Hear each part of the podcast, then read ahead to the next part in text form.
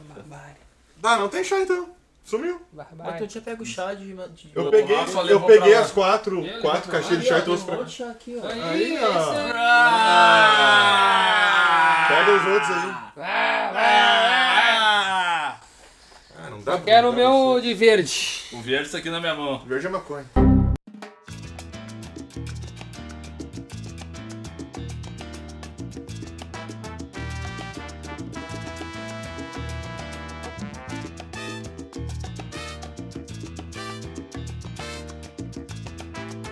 Começando então mais um programa Chá de História. Hoje presente na mesa Rafael Buzo, Rodrigo Reis, Michael Douglas, prefiro MD, e nosso host Pablo Coelho. É isso aí, você pode ver a gente através do Spotify, do SoundCloud e no nosso próprio site. No Spotify é só procurar pelo Chá de História, bem fácil de achar, vai de um logo roxo. Bah, se não achar, tá perdido. SoundCloud também, só digitar lá Chá de História. E no nosso site tem o player que vai direto pro SoundCloud. Você pode entrar em contato com a gente através das nossas redes sociais, que é pelo Instagram, arroba GAP Sair da Grande Noite, nossa página no Facebook, que é Sair da Grande Noite, e no nosso site, www.sairdagrandenoite.com. E-mail, gapsairdagrandenoite.protonmail.com. E é bom sempre comunicar a todos que os nossos cursos estarão disponíveis em breve. Nós teremos cursos de filosofia, cursos de história, de arte e Política. Muito bom. Estamos aqui com o nosso querido amigo Rodrigo Reis, um dos últimos integra- integrantes do GAP, que veio a brilhantar o nosso grupo. Rodrigo é graduando em teatro, ele é pela UERGS, ele é fundador do grupo Clube de Teatro, na cidade de Alvorada, e um grande humanista que eu conheço de longa data. Então, por favor, Rodrigo, qualquer jabá que tu tiver para fazer, agora é o momento. Muito obrigado, Pablo.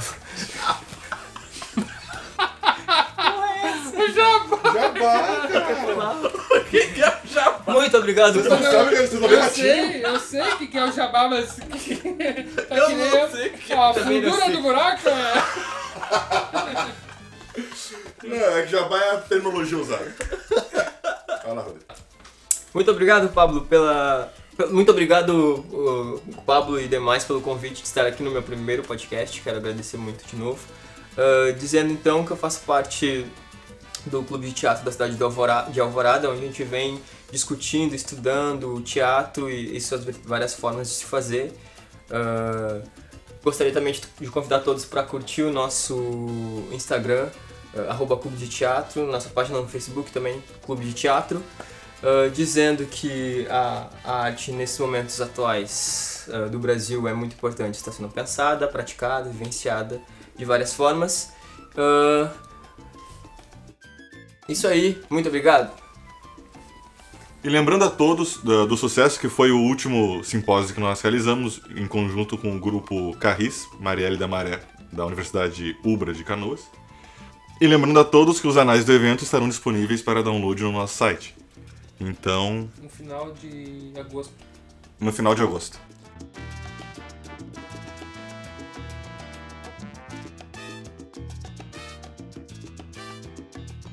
Esse é apenas o primeiro programa de uma série que vai tratar sobre os assuntos descoloniais, pós-coloniais, estudos subalternos e toda forma de resistência contra as forças imperialistas e invasoras.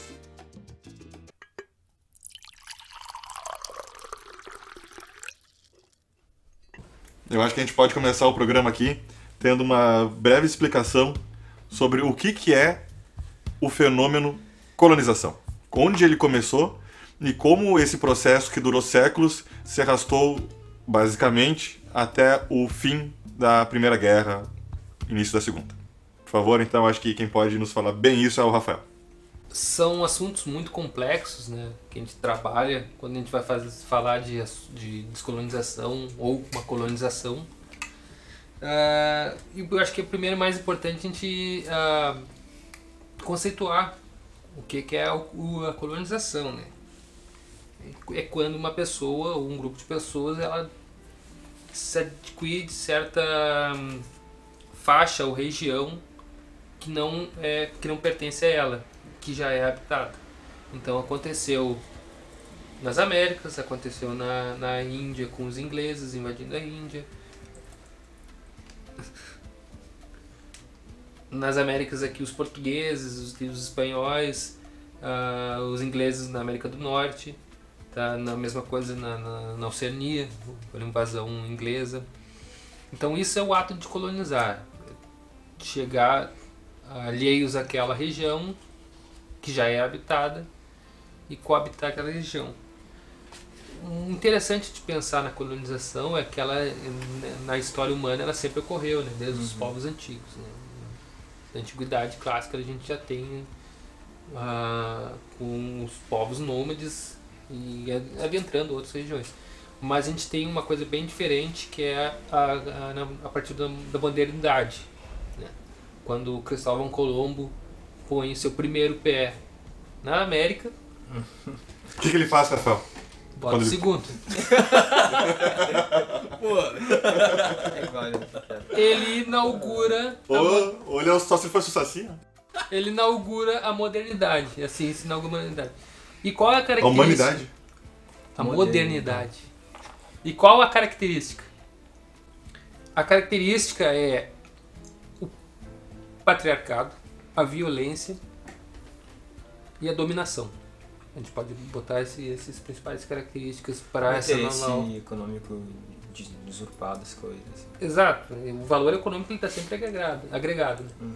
Desde o início das navegações, ele sempre tem um retorno, é, é a busca pelo retorno financeiro.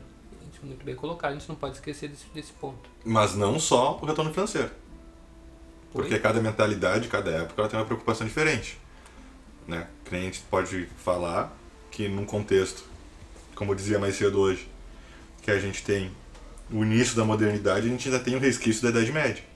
Então, por mais que tu tá buscando através das navegações riquezas em outros lugares, tu ainda tem aquele anseio de espa- de espalhar a palavra da religião, de combater os infiéis. Então, não existe só uma explicação, não é só materialismo e não é só Sim. filosofia, ideologia, metafísica. É um agregado que faz um pacote inteiro. faz pacote de justificativas, né? Isso. Correto? Não seria, por exemplo, quando o, o Cabral ele vai ele vai botar os dois pés na América e vai começar o processo de colonização aqui, o início da modernidade. Por exemplo, quando ele vem aqui, ele vem com ah, de vários encargos ideológicos, né? Então ele traz toda uma, uma estrutura ah, estatal, logo que vem junto nas costas dele, mas tem o, o- não digo o lado pessoal, mas tinha um encargo que ele mesmo era praticamente um tiro no escuro, ele estava à beira da falência. E no caso do Cabral em si, não seria apenas o interesse financeiro? É que a gente tem várias explicações para essa, essas situações. Eu não lembro qual é o nome do navegador que, que deu a. cantou a pedra pro Cabral, né? Que Vasco falava, ó. Vasco da Gama, isso é. Se tu pegar tal caminho, em tal momento, vai ter os ventos insulares, não? Alguém da geografia aí nos manda um e-mail, nos corrige. Vai ter o vento não sei o que, que é o vento que, que fez com que a caravela tomasse uma direção para América. Então, ah, por mais que fosse um tiro no escuro, era era um tiro no escuro que sabia que em algum momento ia aparecer alguma coisa, sabe? Até porque já tinha, desde muito cedo, tem-se a. a... a parábola. Tá. Aquela Ah, parábola. tá ligado? Para, para. Uma lenda. Ah, o mito? Um mito. Ah. Já existia um mito. Já existia um mito das terras brasílicas. né? Mas isso também tem relação com o lance também da descoberta que a Terra não é plana e tudo mais, né? Exato. né? Isso revoluciona né? toda E a aí? física. né? Pra galera investigar os outros, os outros territórios e tal. É, isso aí parte também da, da- É claro, fugindo um pouco do tema, mas é a própria ciência que vai sair nessas, nessas, nessas questões. O, a- É, é que- o desenvolvimento do astrolábio, o aperfeiçoamento da navegação noturna, aí, enfim, são outras Isso que, é- que, vão, pro- que, que vão possibilitar um, uma, uma- um avanço eh, psicológico que, que venha a ter a ideia de vamos seguir essa estrela em linha reta e sair em algum lugar e ver. É o aporte técnico. né? Hum. É o aporte técnico que precisa das navegações. Tu citou o financeiro. O que se a gente tem né, na, na, na historiografia é que a coroa portuguesa ela, ela incentivava essas navegações desde lá de 1300, né? desde os anos 1300. Então, assim, ela, ela busca sempre ah, rotas de comércio. Então, ela vai começar ali pelo o Estreito de Gibral- Gibral- Gibraltar, vai para as Ilhas Canárias, que são as primeiras, as primeiras experiência ah, colonialista, vai ser nas Ilhas Canárias com a plantação de, de cana. Então ali nas Ilhas Canárias que vai ser ah, o estágio, uma, uma, uma, uma experiência colonialista real. Vai ter, um, vai ter pessoas ah, nativas, com uma, um- vai chegar os portugueses e vai... Tá pegando esse barulho? De fora? Que é o... A, Deu, a saiu. correio do carro então a gente vai ter, desde as Ilhas Canárias, que é uma experiência ah, colonialista com nativos, eles vão ter ah, a conquista daquele, daquele espaço e todo o ensaio de, de plantação de cana. E desse lucro que a coroa investe nas navegações é que ela vai buscar também outros, outros locais. Então por isso que ela começa a costear toda a África, cada vez indo mais longe, cada vez superando um navegador. E esses navegadores, quando voltam, eles recebem um valor de dinheiro. Então, hum, esses navegadores que vieram para a América, eles, além de ter esses, todo o aporte eh, técnico que a gente estava falando, ele tem também o conhecimento já de navegadores e ele tem a busca pelo financeiro. E se ele se descobrisse alguma terra que ele teria parte, ele teria parte dessa riqueza. Então, ba- basicamente, pro nerdão de hoje em dia, conforme Portugal ia abrindo o mapa, ia pegando recurso, ia mandando mais gente para abrir mais mapa e trazer mais recursos para Isso aí. a tropa. Tá, mas assim, ali no início tinha falado que o homem sempre colonizou, né? Ele sempre acabou indo. Então, sempre existiu o mesmo tipo de colonização. Não, não, completamente diferente. O que a gente pode entender é exatamente isso. Com a inauguração da modernidade vai se inaugurar uma nova forma de exploração. né? Vai ser um novo olhar sobre o outro. Esse que vai, vai ser a grande diferença. Da mesma forma que esse novo olhar vai trazer uma nova forma de escravidão, vai trazer uma nova forma de relações, vai trazer uma. Porque tu Uma não, nova vai ter, economia. tu não vai ver, mas antigamente, quando tu tinha um romano escravizando um celta, É tipo uma questão de humanidade, né? Escravizava outro humano, né? E, Isso, era pelo outro- Que eu sei, é, pode concluir, concluir. pelo que eu sei, assim, bem basi, ba- basiquinho, é que existe esse- essa percepção de que o outro, né, o indígena e o, e o, e o negro, não eram seres humanos, não eram considerados seres Exato. humanos, né? E por isso que se rola esse jeito, É que essa de- forma de... Exatamente. De- depende de quem tá tendo a relação com quem. né? O indígena, aqui nas Américas, especialmente na América do Sul, no Brasil, ele era tido como uma criança.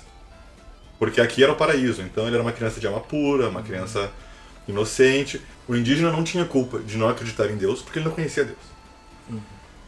A visão nessa mesma territori- territorialidade que se tinha do negro era outra. Para eles, o negro era uma mercadoria. Mercadorias não têm alma. A tua cadeira, se ela quebrar, ela não vai chorar de dor. A criança vai chorar de dor. Sabe? Então, para além de, de tu achar que ele não é uma pessoa, ele é um produto. As formas de crueldade eram diferentes também, porque por mais que num período romano, num período grego, tu usasse escravo, escravizado, dificilmente tinha as mesmas punições físicas e, e, e sádicas que tu vai ter nessa era moderna, sabe? Então, assim, não custa nada para um senhor de engenho pegar o, o escravizado e colocar para caminhar em cima de um, de um moinho de água para ajudar a, a fazer a força motriz lá do negócio para fazer o moinho funcionar. O escravizado vai morrer, ele só vai tirar e vai botar outro. Essa violência que, que, que se tornou comum, ela é diferente de outras formas de escravidão. Tanto que, por exemplo, ah, quando tu vai falar de escravidão grega e romana, o escravo ele tinha uma condição ah, mínima que, no caso, o, o estado dele de escravo era temporário. ah, ele tinha alguns direitos, como a humanidade dele, por exemplo, ele poderia ah, possuir um cargo intelectual, ele podia escrever, ele podia dar aula, Podia ter dinheiro, podia ter dinheiro, Se casar. se casar também, claro, com, com outros escravos. escravidão voluntária também. escravidão voluntária. Ah, e os métodos de escravidão, por exemplo, ah, dívidas, quando tu guerreava contra a nação ah, e tu. Nação não. Não, Existe- quando tu, Quanto povo? quando tu guerreava com, com outro povo e quem perdia geralmente era, era capturado como escravo, uma, uma escravidão temporária. E mesmo quando era capturado, ele não perdia a condição a qual era.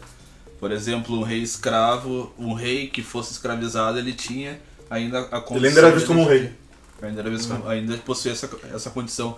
Enquanto que na escravidão moderna, tu vai ter, por exemplo, o negro como bestializado, sem alma, o negro coisa, ah, o negro demônio, o, o anti, anti o cristianismo. E aqui no, nas Américas, ah, o negro, no caso, visto como coisa, era, podia ser feito qualquer coisa, o, o que nem o Pablo falou já tudo. E aqui nas Américas possuía um trabalho, como o, o indígena ele era um- uma criança que não foi apresentada a Deus, por isso ele era Por isso que ingênuo. tem o processo de, de, de catequizar. assim. Isso, tinha um processo de catequização, daí era ele ensina, era ensinado a ler, era ensinado a escrever, era ensinado a música, mas claro, o, o padrão europeu, né? Nossa, É, então, mas basicamente, europeu basicamente é a forma de ver o mundo. Antigamente o romano ele falava que Júlio César lá derrotou 5 mil homens, mas ele ia dizer, não, derrotamos um bravo exército de, de 5 mil soldados furiosos, sedentos de sangue, que tinham ódio pelo nosso povo, quando na verdade eram 5 mil fazendeiros.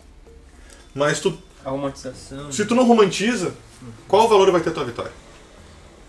Se, se a partir do momento que tu consegue, que tu consegue não, que tu desenvolve o pensamento, que o outro é uma coisa, não tem a romantização e não tem o surgimento da, Da do valor em, em sobrepujar algo sem valor, entendeu? Então, o escravizado, ele a função dele era existir para isso. ele, ele, ele era ele era tido como algo entre o bestializado, entre o animal selvagem e o ser humano, quase como se a gente pensasse num lado perdido, sabe? Eu- a ideologia de inferioridade do negro, ela vem antes mesmo do século XIV, XV, né? É, justamente para transformar em coisa, ele então ele transformava é, o europeu, principalmente transformava assim como o muçulmano também, porque o muçulmano ele começa a invasão da África desde o século XIII, né? Então ele vai ter a mesma justificativa que o europeu. Só que, claro, o europeu é muito Muçulmano no antes. século III. E século VII, desculpa. A partir do século VII, que é a escravizar o, o africano pelo seu Deus. Era jihad, era válido pela escravização pela jihad. A mesma coisa se dá pelo, pelo cristão. Só que, ah, só que ah, eles usavam a jihad como desculpa. No cristianismo eles usavam os filhos de Cã. Ah, então, como ah, Adão, o filho de Adão, Cã, foi. Caim e Abel, basicamente. Não, Não é? não. Cã como foi punição por ter rido do, do pai. Ah, sim, é outra história. Do pai bêbado. Do pai. Quem é que tava na. na- o Noé. Era filho de Noé. Quem é que tava na água? Quando, com- é, deixa eu. Não tá, andou pelo amor de Deus, encaixa essa história para que faça sentido. Tá?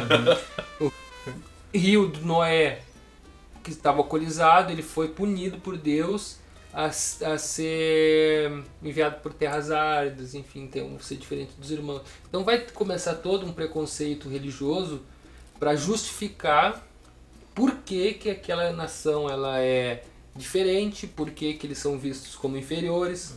É uma praga divina.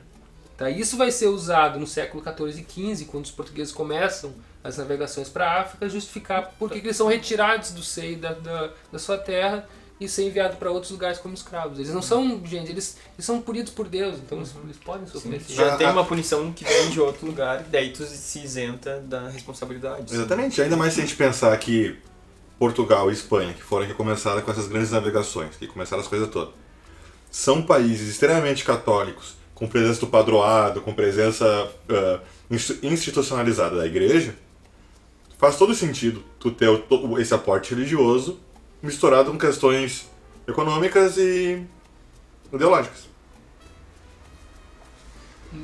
Esse é, isso que tu falou é, é muito bacana, porque. Obrigado. Bah, falar muito bacana, porque como se a história fosse. É, é passageira, é entretenimento. Tá, mas enfim. ah, isso que é muito importante, que quando tu fala que a colonização era perfeitamente legalizada, né? Tava dentro da É, lei, era, era a economia da época, né? Sim, era, era assim que funcionava. E quando tu tem esses dois processos, quando a gente vai falar em colonização, a gente vai falar de violência também, né? Que nem o, o Fanon disse, que a violência é um, é um, um dos pilares do, do processo de colonização. E seja a violência tanto quanto como ocorreu com os negros, que é puramente, na, não puramente, mas ah, essencialmente na, na questão da dominação, na coisificação, quanto também com os indígenas, claro, houve a, a, a bala de canhão, né, pegando no lombo, a teve, teve a violência em si, mas a, a questão ideológica do ter que ensinar, do ter que ah, reproduzir a cultura europeia também, a imposição da cultura, mesmo que seja uma imposição mais sutil, menos truculenta, ela também vai ser caracterizada como um processo de violência. Até, até que é o, o que é um mito, né, cara? A gente acabou caindo aí sem querer no, no mito da colonização e do, e do bom do bom escravizado, né? Do, é, o mito da modernidade também. Não é, porque eu vi uma matéria que recentemente em Portugal ainda se ensina que a escravidão no Brasil foi mais branda. E por mais que seja que a gente tente falar que foi algo mais brando ou não tão violento, só o fato de tu ensinar que a, toda a tua trajetória histórica, familiar, cultural, ela é demonizada, já é uma agressão muito forte. Sim. Ela não é uma agressão física, ela não é uma agressão Uma óbvia agressão psicológica. mas é uma agressão psicológica, sabe? Então eu, a gente não tem como avaliar o que que é tu, tu, tu crescer arrancado do teu mundo e sendo obrigado a entrar em outro contra a tua vontade, sabe? Então eu, eu não sei até que ponto a agressão física e essa agressão psicológica, que por mais que eles tivessem roupas, comida, eh, a plantar, o que for, não seja uma agressão eh, tão violenta quanto, sabe? Porque tu tá de uma forma, numa roupagem mais suave, tu tá acabando com uma cultura, sabe? Sim. A diferença é que tu não tá matando, tu tá sufocando até ela parar de existir. Então eu acho que é algo mais agonizante ainda, sabe? Culturalmente. É só tu pensar, né? Que tu, tu tira uma pessoa de, do, do lado da, sua região a forma, de forma muito violenta, quando não morre metade dos teus companheiros que estão no, barco contigo, no navio negreiro, tu chega numa região desconhecida, tu é, é espancado seguidamente até tu chegar na tua região, se tu não chega morto também no caminho. Então tu, quando tu, tu chega nessa. Tu tá tão quebrado teu espírito que tu não tem nem ah, condições de fazer uma, uma revolta. Em poucos lugares, como na República Dominicana, teve revoluções escravas. Né? O único lugar, né? Que Foi teve uma revolução verdadeira, uma revolução mesmo.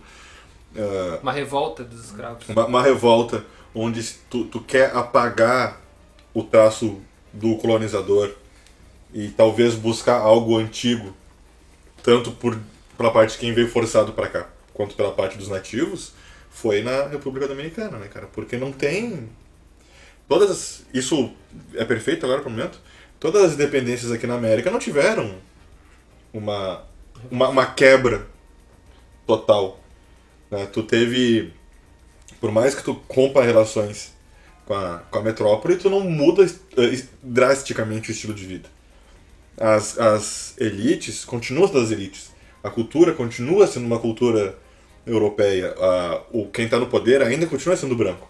É, uma, é um acordo, mas na É, verdade. é tu mais, mais uma cor, né? E ainda É o, que, é o que o Dom João falou, né? Pega essa terra pra ti antes que algum aventureiro pegue. O que foi o Dom Pedro I fez? Foi lá, dependência ou morte. Mas só, só deixa eu. Quero, Encerrar. Eu, eu- não, não, não é encerrar. Eu quero ah, botar um, frisar um ponto aqui e dizer assim, que houve sim, e se engana quem diz que não, ou que não conhece, ou, que há muita resistência do escravizado dentro da sua terra. Ah, e assim, são as coisas mais incríveis, que é, é a doação da própria vida, é o suicídio como forma de resistência, é a fuga, é, é até aquele fazer que não sabe, Se, se fazer de, de desentendido. ou coisa entendido tipo. para desarticular. desarticular. Então, são tudo formas, e existem várias. Claro que a gente não vai entrar aqui, porque isso daria outro programa bem, Outro bem extenso, né? E é interessante até a gente pensar em fazer outro desse, desse, com essas formas de resistência. Mas o que é importante a gente salientar, para emendar agora na, na, na descolonização, é que tudo isso que a gente falou aqui, ela vai, desde o momento que o indivíduo ele sai da terra dele, ele já começa a desenvolver um pensamento anticolonial. Ele já começa a pensar antes um anti-escravismo. Já- e essas É formas porque de ninguém vai gostar de ser tirado da própria terra. Exato, né? então assim, se escreve. esses ser pensamentos, assim, só que como que tu vai fazer essa forma, sendo que tu é um escravo, Escravizado. ah, um- desculpa, escravizado no Brasil, na Índia ou em qualquer outro lugar do planeta, tu vai eh, fazer chegar essa mensagem. Como? Né, tu não tem um, um- Falta uma teoria, falta uma metodologia e falta um meio de ação. Porque toda a lógica que tu faz de ensino na, na tua terra é completamente diferente do, do Ocidente. Então ele não tem como tu passar. E vai precisar chegar ao século XIX, depois que já muitas lutas já foram travadas e vencidas no campo ideológico, para que pensadores negros consigam passar essa informação de forma escrita, eh, acadêmica. É, Isso que o Rafael falou, os negros, logicamente, no caso do, do pensamento africano, que tem uma vertente de luta descolonial, pós-colonial, o que for.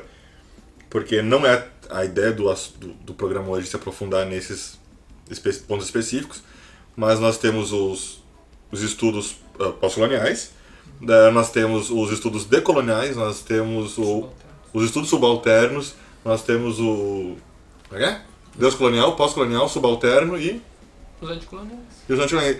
E, e basicamente cada um desses remete a um ponto de origem, né? A América, a África, a Índia. E é isso. O que o Rodrigo ia falar?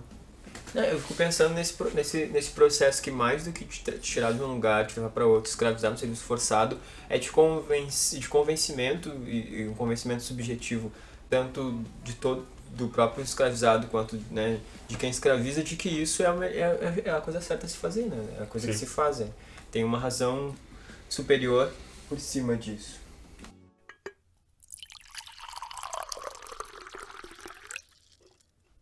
O que a gente conversou até agora, em, em todo esse tempo, foi basicamente uma retomada do que, que era a colonização clássica, aquela colonização que a gente pega lá nas grandes navegações e do surgimento da era moderna. Acontece que por mais que houvessem transformações, a colonização ela é um fenômeno que ela não parou. Ela se arrastou até o fim da Primeira Guerra, início da Segunda, que foi quando começou a ter um- uma mudança de pensamento. Tendo isso em mente, a gente pode separar entre dois tipos de pensamento, né, Rafael? Então, assim, depois de toda essa trajetória, começou a surgir uma esquematização do conhecimento.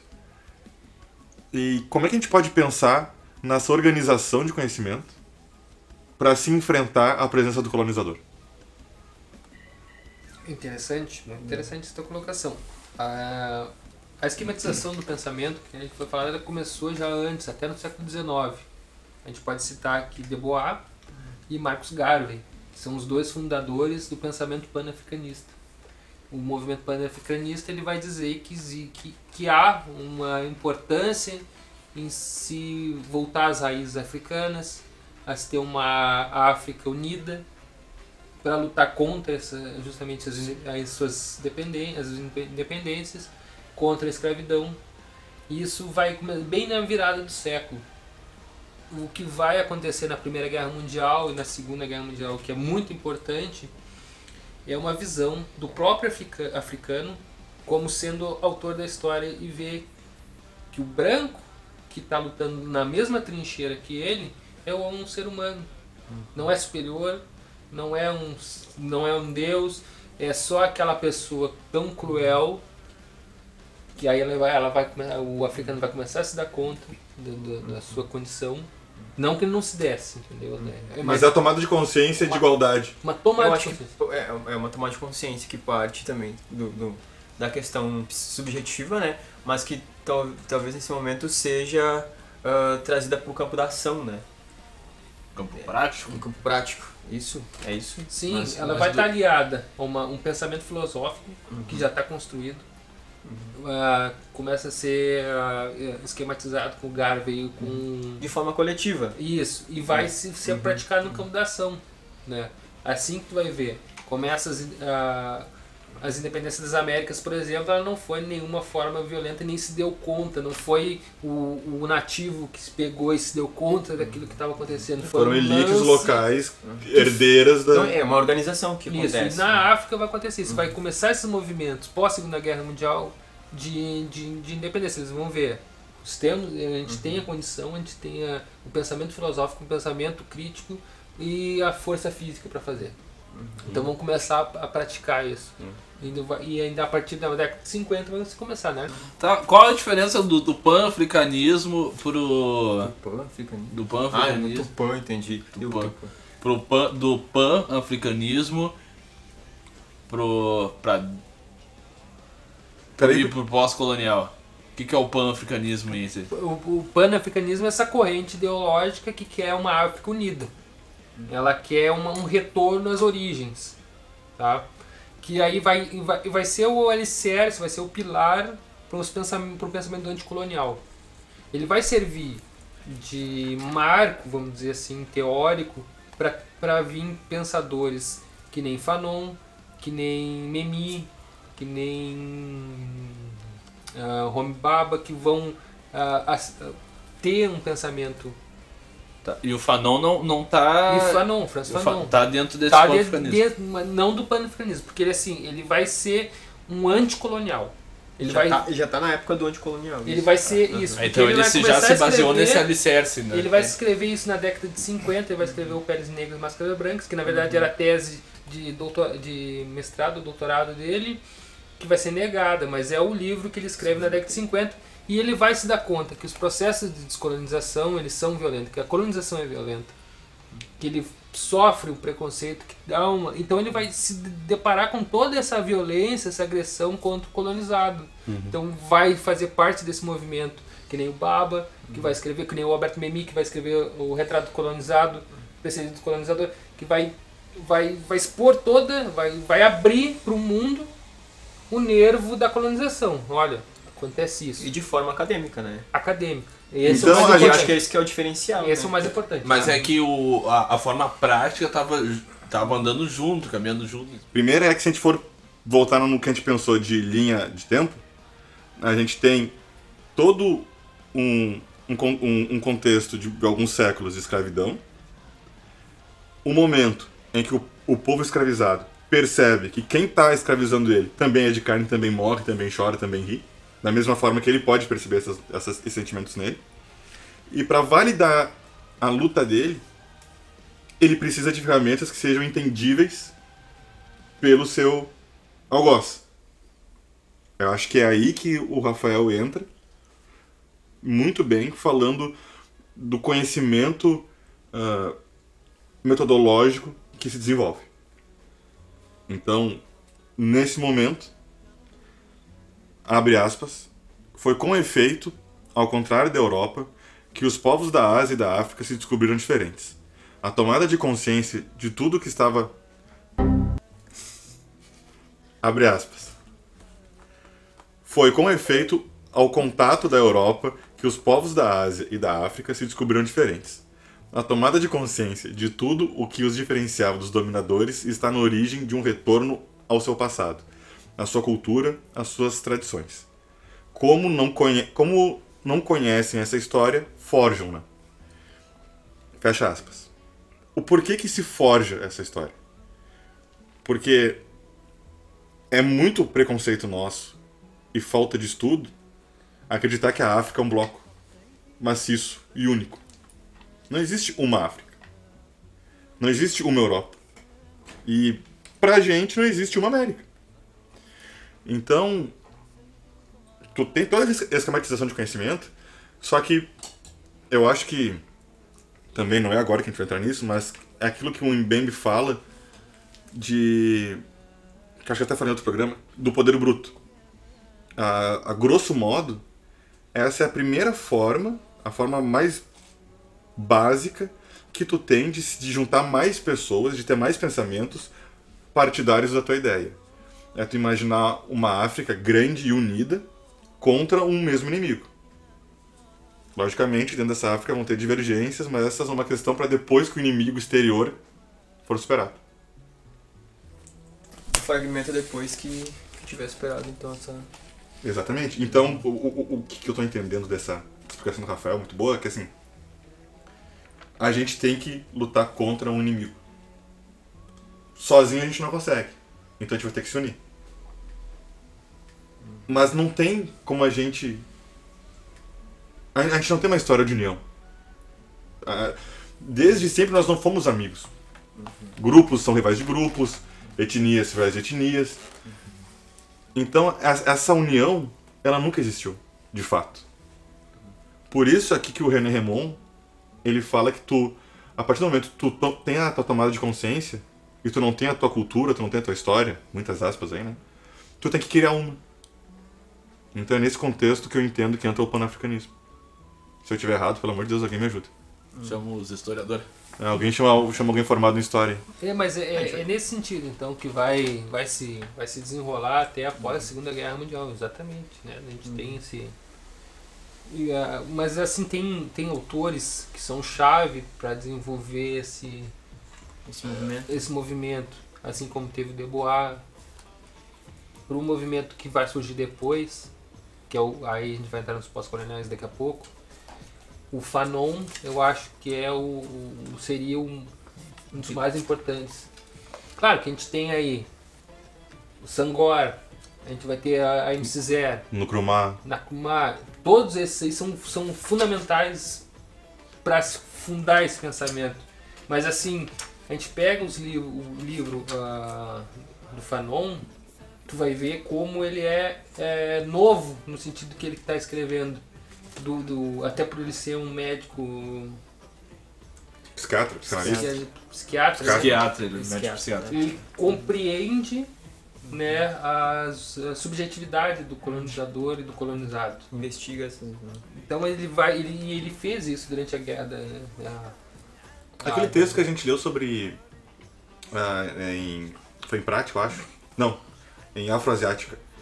Que falava sobre a medicina nas, nas, na guerrilha africana. Sim, sim. De como ah, o contrabando de medicamentos e. Isso aí era do Fanon. É, do Fanon, exato. É um texto maravilhoso. Ah, medicina e colonialismo. Se eu, se eu não me engano, eu procuro, tem que procurar na internet. Eu, tô com 2%, alguém procure.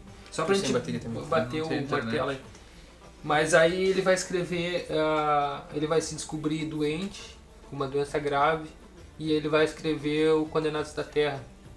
Ah, então é daí E que vai ser o Condenados. mais visceral dos livros e vai ser um, um chute. Não, ele tira o chute. é legal. e vai ser um. Acho que falando de Fanon, um chute mesmo. Vai ser um. Não, Um impulso. Um, Vai ser impulso, pra- vai ser um- uma voadeira. Vai ser Tira chute, chute ficou ruim, bota voadeira. Bota voadeira porque é melhor. É. Na, na, na descolonização. Porque ele vai expor realmente. Ele, ele fala ali, ele cita a violência que sofre, o que, que pensa o colonizado. Ele tem uma passagem que ele fala, o colonizado, ele quer ser o colonizador, para se sentir no lugar dele, para poder ficar com mulher branca, para pegar, ah, e se, sabe? Então ele, ele tem uma coisa muito visceral nesse último livro dele que vai transformar o pensamento e vai influenciar a geração que vai receber o nome de pós-colonial. Apesar desses, todos os autores receberem, ah, não trabalharem com pós-colonialismo, mas e sim com anticolonial, mas vai vir é, A, partir deles, então. a partir deles, a partir de Said e a Spiva que, vai se começar a ter os estudos pós-coloniais. Até porque quando tu. Desculpa te interromper. Mas assim, por mais que tu seja contra al- alguma coisa ou algum sistema, que tu tá dentro, tu acaba reproduzindo ele. A, a gente acha um absurdo assim o salário mínimo ou o que for. Só que se a gente for ter uma empresa, a gente vai pagar 15 mil de salário pra alguém. Dificilmente a gente vai pagar 15 mil de salário. A gente vai acabar, infelizmente, reproduzindo o meio que a gente tá. Porque, de novo, infelizmente é assim que funciona. E não é uma pessoa, não são duas, não são 5 mil pessoas que vão conseguir mudar isso. Então, tu tá dentro de um sistema, tu vai pensar. Isso, claro. A gente que tá aqui, né? A gente não é ninguém, mas a gente tá tendo todo esse exercício ah, ah, acadêmico que a gente tá analisando uma realidade. Agora, alguém que tem um pensamento mais humilde, que, que não consegue perceber essa estrutura toda, ou não tem interesse, ou sabe isso e não se preocupa, não vai fazer diferença. Então, ah, tu tá num sistema, tu vai reproduzir ele. O sistema em que o colonizador é de uma determinada cor, tem um status social, tem gente que trabalha para ele, Quem é que não vai querer? Sabe o que que tá... O Pablo, acho que ele tá... Ele, Justificando. Não, não, ele tá entrando no próximo programa, porque é justamente a justificativa dos estudos subalternos. Se a gente pegar isso que o Pablo tá falando agora e botar no próximo programa, a gente já tem a introdução dos estudos subalternos.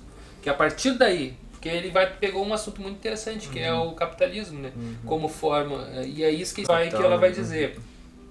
A gente tem uma, uma, uma exploração capital e, e, e o Ela problema... quem?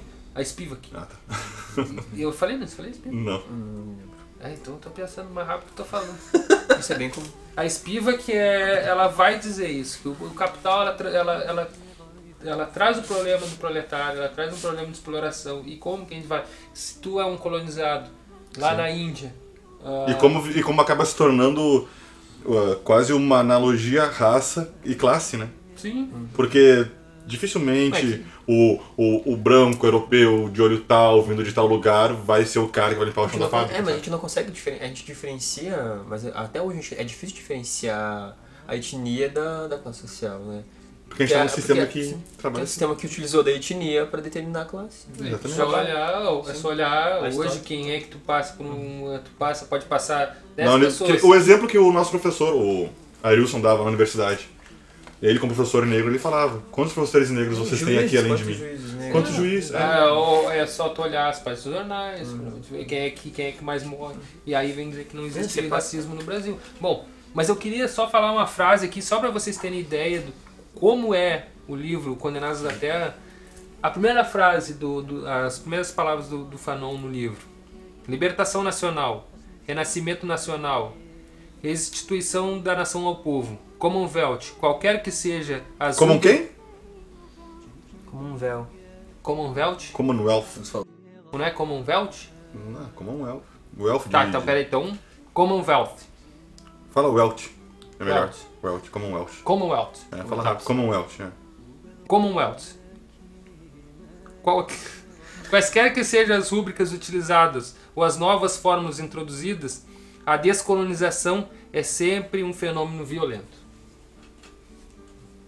Ela vai ser violenta psicologicamente, ela vai ser violenta ah, ah, na ação, se a gente pegar no caso africano, não nessas pseudo descolonizações que a gente teve aqui na América. que isso vai, vai entrar em concordância com o que ele vai falar que, que isso é a linguagem do colonizador, né? Então tu tá agindo com violência para expulsar justamente a violência. Quem fez violência, né? Exatamente, Isso, então. correto. E o que ele vai agregar também é que, por exemplo, como o Fanon ele vai ele se apoia bastante no marxismo, né? Mas claro, trazendo para a realidade da Argélia, para ele a, o revolucionário é o camponês, porque o camponês não está inserido dentro da ainda do processo de colonização da, da cultura europeia, enquanto o proletariado argelino já está inserido, então ele já reproduz a, a, a violência intelectual que, que já foi ah, proferida pelo, pelo colonizado. Então ele acredita muito mais no camponês como, como a matéria revolucionária. Até porque é a cidade onde vai estar o grande fluxo e a grande presença do colonizador, né? Por isso aí. Vai, vai estar as marcas de fora, vai estar o- a- né, na- o, o filme aquele que, que eu tenho horror aquele filme. É muito bom, mas eu tenho horror de tanto que eu assisti o Batalha de Argel. Tu passa o filme inteiro vendo a resistência agindo, só que a resistência vai ela botar uma bomba num café, é um café cheio de gente branca, é um café cheio de franceses, falando francês, fumando um cigarro francês, com mini saia, ou o que for. É toda a representação cultural que está sendo agredida ali, que está sendo mostrada. Então a cidade, ela é por excelência o meio do colonizador. O colonizador não vai estar lá no meio da plantação colhendo, porque ele vai impor esse tipo de trabalho ao colonizado, E é onde que é o trabalho braçal. Sim. E é onde se intensifica a massa populacional, né? Que vai Exatamente. trabalhar, assim. E tu quer ver como o Fanon é, é extremamente importante para o surgimento de todas as outras correntes estu- de estudos da descolonização decolonial, estudos subalternos, porque ele na passagem logo em seguida que eu li, ele vai dizer que sem dúvida a, a descolonização é substituição de uma espécie de homem por outra. O que, que ele quer dizer? A própria colonização interna, que é utilizado como, como uma das ferramentas, na, na- no- principalmente nos estudos decoloniais, é a colonização interna, que é a substituição, que nem o Pablo falou. Que é Então, elites- Rafael, o que é colonização interna? Não, isso aí vamos deixar para uma outra, porque isso aí isso faz, isso faz parte dos estudos de- decoloniais.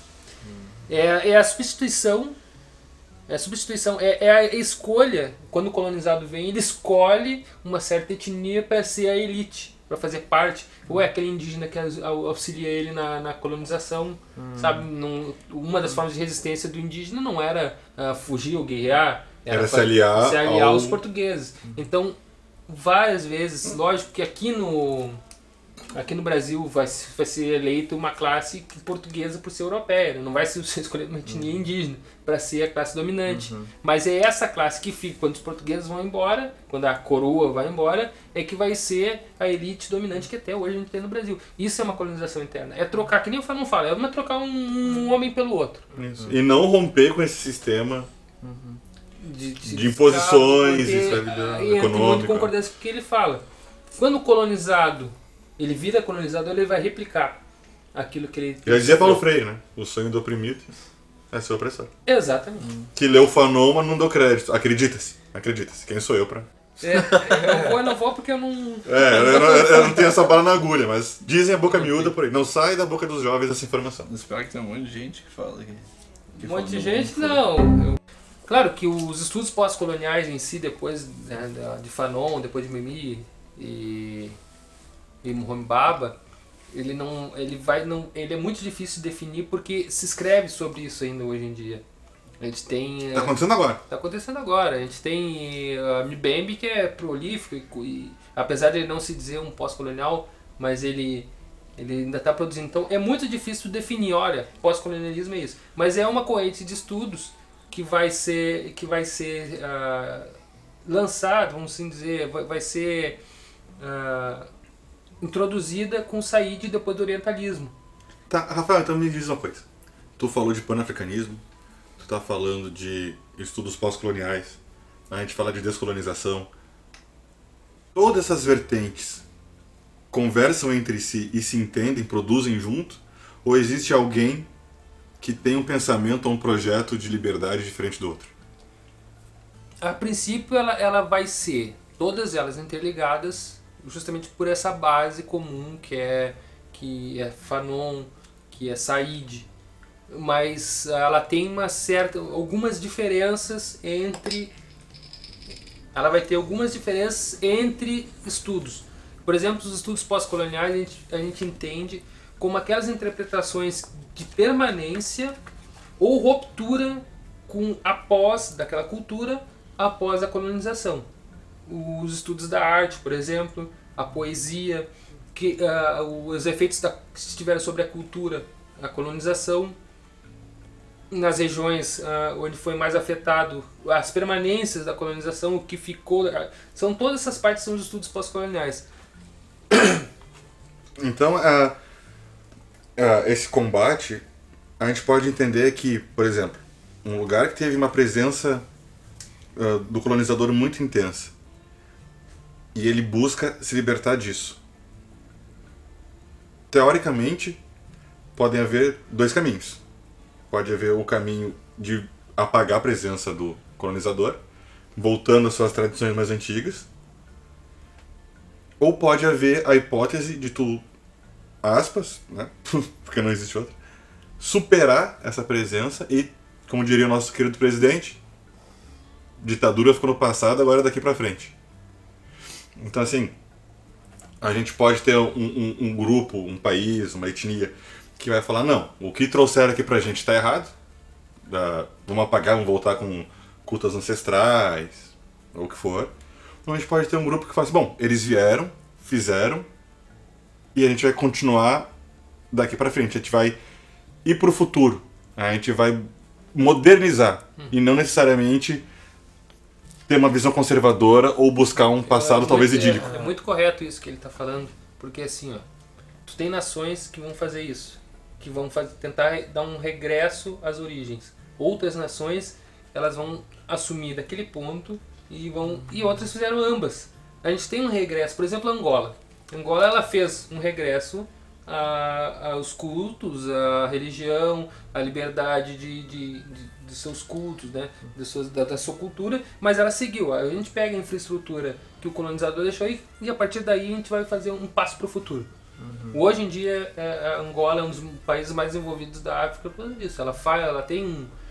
Claro que ela tem toda uma carga ainda de, de política, até porque eu andei dando uma estudada na política angolana, ela precisa de pontos de melhoria, mas é no, ela é um dos países mais ricos ali e tem contato com a Rússia, tem contato com a China. Então ela, ela se modernizou a partir da sua descolonização, mas sem perder o olhar do passado. Mas os estudos, uh, exatamente os estudos uh, pós-coloniais, ele vai ver essas, essas permanências e as rupturas né, que tiveram na colonização. É, pra, pra mim não perder.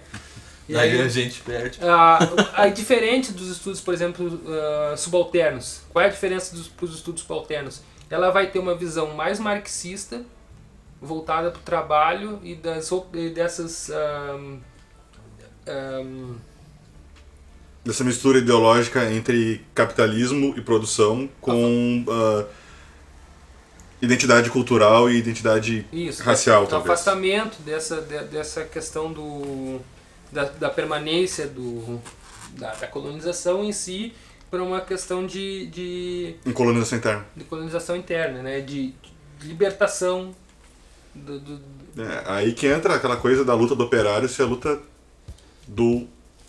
não a luta do nacional, mas a luta do operário ser a luta do pobre, né? Não porque ele é o, o operário, mas é porque a, a, a cor, a, a, a crença foi tornada em operário. Foi tornada no, no trabalho braçal. a classe emergisse, né? Exatamente. Uhum. A, a, o, o, trabalhador braçal, que é menos considerado na sociedade, ele só vê existir daquela forma porque foi imposto a ele ser assim. Uhum. Para uma elite. Uma herança ser... genética que vai construída pela.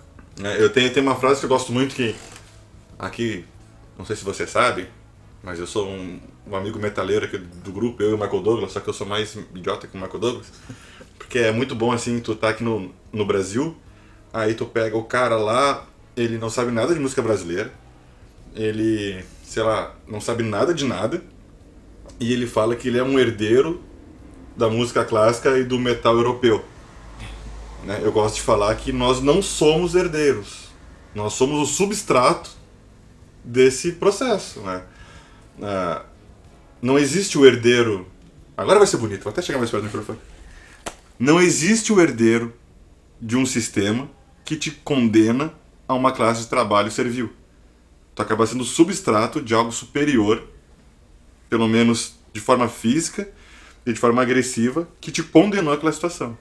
Ou seja,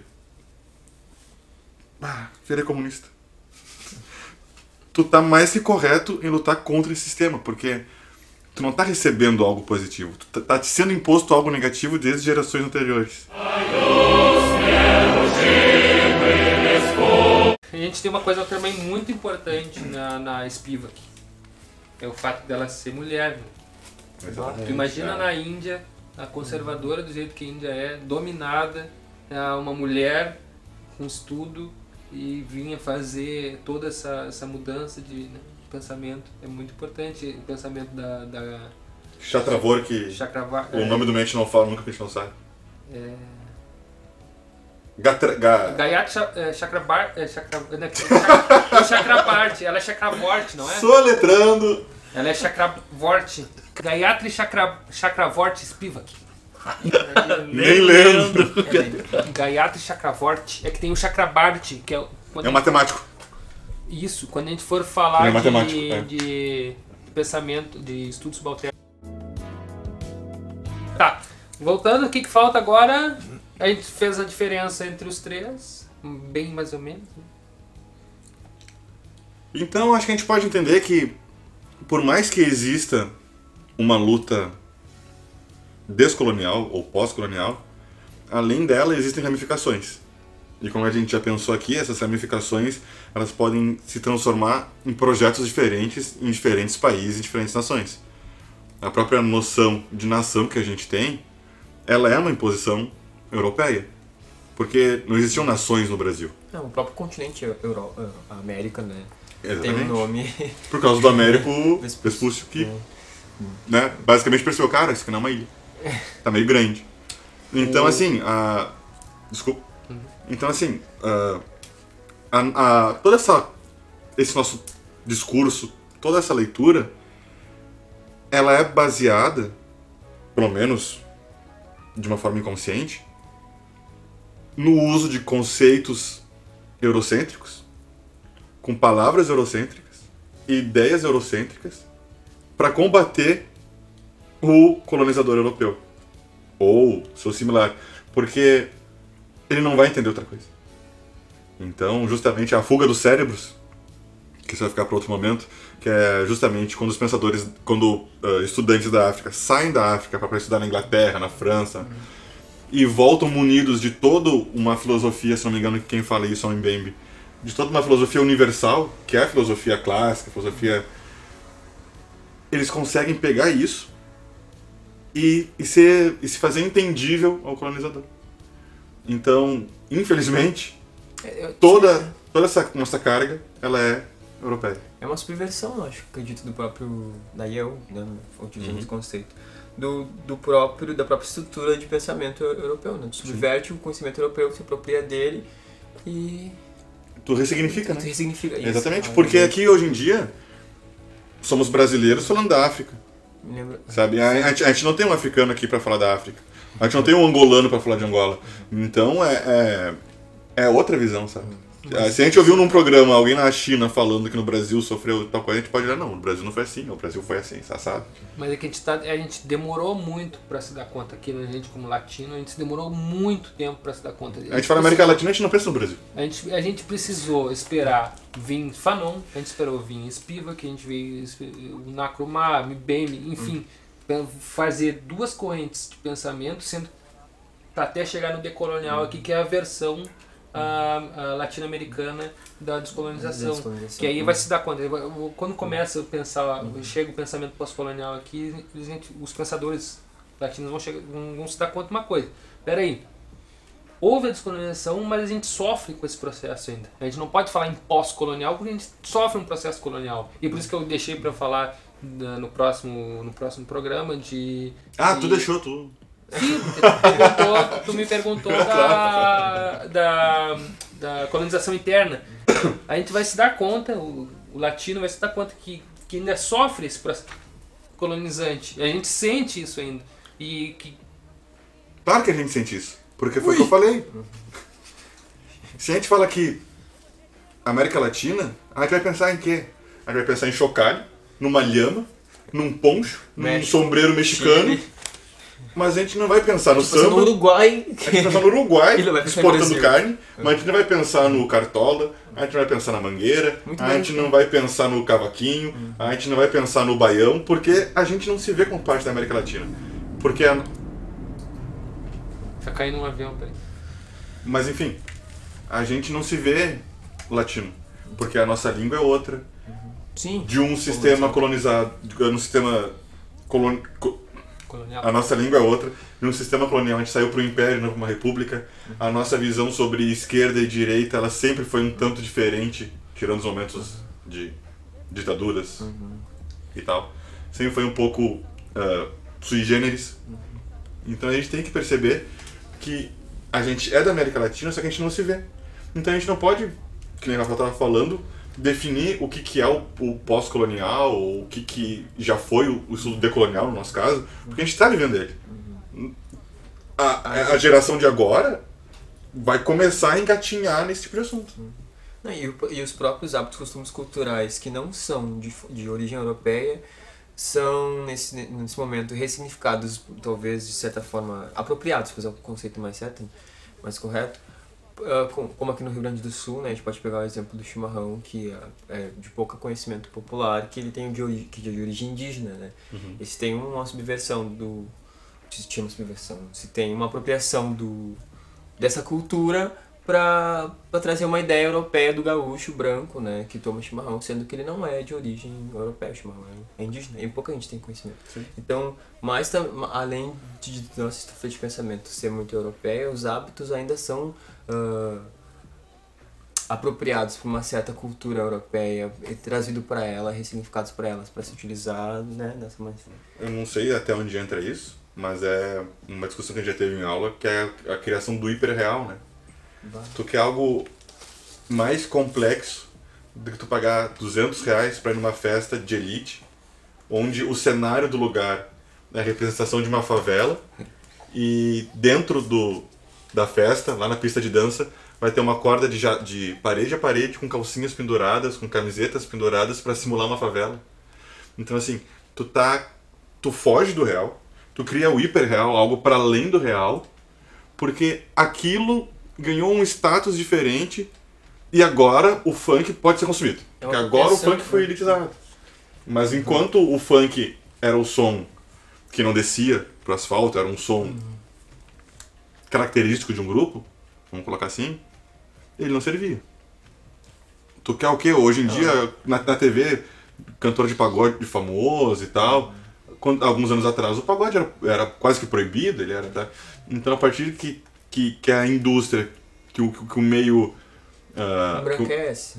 embra, embranquece. Surge o aburguesamento. É isso aí. É isso aí. A gente então para próximos próximos programas a gente pre- continua com esse mesmo assunto, mas agora com, sub- com estudos subalternos. É, eu acredito que pro próximo programa. Eu acredito que para esse primeiro momento de apresentação de, de temática, do, do que, que foi a colonização e as colonizações, focando numa visão de estudos de resistência e pós-colonial, a gente acabou o primeiro momento, e que não necessariamente o próximo programa, mas seguir ainda numa série de estudos pós-coloniais. É claro, se a gente for abordar a descolonização numa, numa perspectiva materialista, uma perspectiva histórica, uma perspectiva filosófica, ideológica, ela vai ser vista dessa forma. Então acho que é, é importante te deixar bem claro que, aqui que tudo isso que a gente falou, deixando passar alguns detalhes e abordando e privilegiando outros, é justamente para valorizar a questão da resistência e da. que é justamente para aproveitar e tornar evidente os estudos de descolonização, pós-colonização. Então, isso aqui foi só uma apresentação da temática em um contexto da onde vai vir a descolonização, a pós-colonização, o estudo decolonial, os estudos subalternos, que vão ser temáticas para os- alguns próximos programas.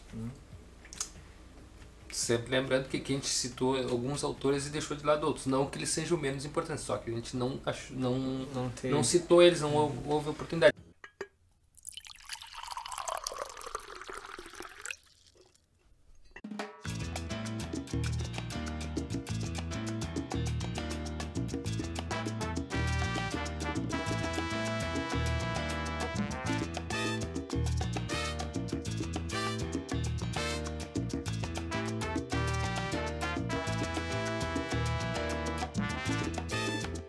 Então agora, nos momentos finais do programa, a gente pode passar para a nossa dica de cultura, onde cada um de nós vai dizer um, um livro, um filme, alguma coisa cultural que venha a brilhantar a discussão que nós tivemos. Eu vou passar a palavra aqui pro meu querido Michael Douglas. Fica tu. Puta merda, já comecei errado. Dica de cultura, vou recomendar a peça Colônia do Gustavo Colombini. E como eu tô com o livro aqui, que eu paguei, que eu fui na peça, eu li. Tu foi na peça, Eu tu fui leu na a peça, eu vi a peça, foi muito bacana, muito interessante. A peça vai de encontro com o que a gente encontro. falou aqui, já que o nome da peça é Colônia. É um monólogo do. do Sabe quem também usa colônia? Quem? O Chaves, colônia francesa. Colônia de férias. Colônia de férias. Como é, como é Da que França. Que bom Paris. você que se engana. Deixa eu interromper, como é que chama? Ela foi apresentada no, no palco giratório que teve em Porto Alegre há uns meses atrás. Ah, enfim, ah, nessa peça, que é o, o ator ele vai, é um monólogo, ele vai se caracterizar de professor, então ele vai utilizar, além da- das, das vestes esfarrapadas, muitos dias, muito, muitos dias, um quadro e vai de encontro totalmente com o que a gente está falando aqui. Então vou recomendar, tem o livro da peça também. A peça da onde é Não sei, eu não sei de onde ele é, então se Ah, tu vem procurar. todo munido porque eu fui, porque eu li, porque eu vi, porque eu assisti, mas eu não sei onde é que era ver. Eu tava no palco giratório, eu acho que ele é de São Paulo. Vai ser lá. Procurem, tem um livro pra vender também. Tá, tu sabe o contato desse cara? Onde tem Olha, esse eu dei o, o nome da peça e o nome do cara, e a editora Glack. Então, quem quiser vai atrás e eu vou ler um trecho da peça aqui porque é muito fenomenal. E não faz essa cara, Pablo vai te fuder. Mamãe! Ai, que bobo você que se confundiu. Olha Só um ó. idiota pra se confundir com, esse, com, a, com a colônia. do- chá. Olha aqui, ó. É muito bom essa peça, que é uma rima. Outro exemplo de colônia é o Brasil. Índios são homens e mulheres, portugueses são homens. Feriado de abril, feriado de colônia. Abundância e trabalho escravo, nobre, exploração, cultura, colônia de exploração, cultura de exploração, exploração cultural, cultura colonial, exploração de exploração, melhor alternativa, vamos regulamentar. O que é do povo é do mundo, regulamentado. O que é do mundo não é de um povo, regulamentado. Muito bem. Isso aí parece aquele. Sangrar, matar! O amor que os meus supostos pais me dão. Doeu patrão as crianças. então, então, aqui nosso segundo participante. Rafael Bus. Por favor, sua dica de cultura e o que, que tu Eu- indica culturalmente. Eu acredito que, já que estamos nesse ar Fanon, eu vou citar a obra dele, Os Condenados da Terra, do Franz Fanon, da Civilização Brasileira, ah, o livro dele, Condenados da Terra, e o filme A Batalha de Argel, que é um filme que o Pablo adora muito, Uhum. ah, que é direção de Gilo Pontecorvo. Ele é um filme logo em seguida as, as revoluções argelinas, então ele é de 66 e ele vai contar ah, como era a ação da guerrilha e a contra a revolução. É, o bom desse filme é que ele tenta passar de documentário, né? É, é um espetáculo porque ele vai, vai, vai trazer real- realmente como foi a, a violência da Batalha de Argel.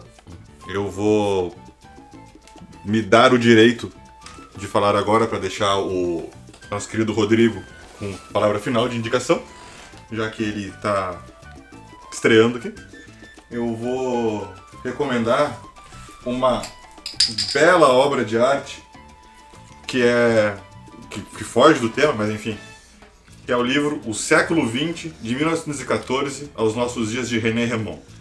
Ele não é um livro sobre descolonização e a temática que a gente estava falando. Posso olhar isso. Só que o contexto histórico que ele dá no capítulo. Vamos procurar! Deixa eu achar primeiro.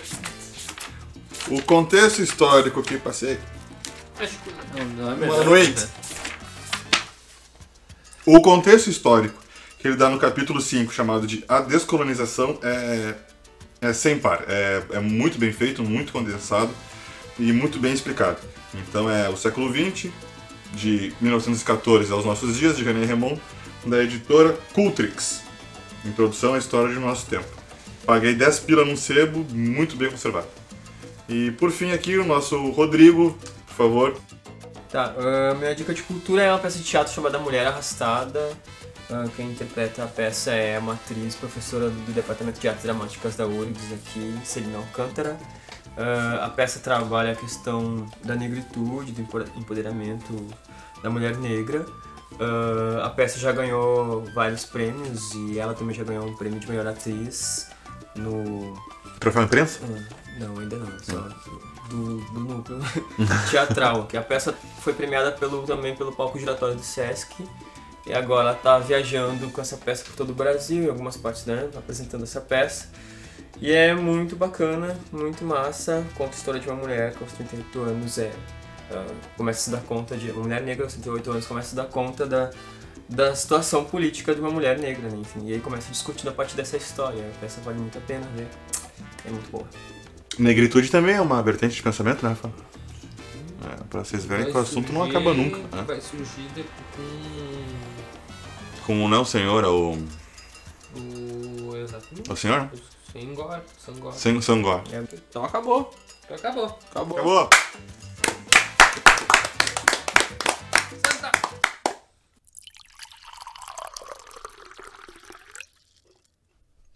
Pergunta Isso, pro- aí, claro, é que nem a gente falou assim, a gente vai, a- a- que nem a gente estava usando isso, como é que foi a expressão que a gente usou, Paulo?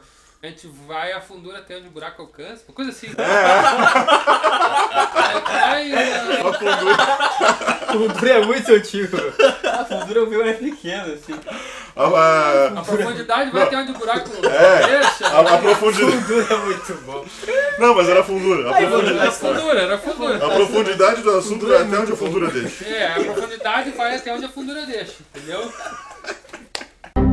Cuidado, ajuda aí, Rodrigo. O quê? Pra eu passar que eu tô com um fio junto. Ah, merda! Ah, não dá pra acreditar. Não Não vão acreditar. Aham. E ainda falei.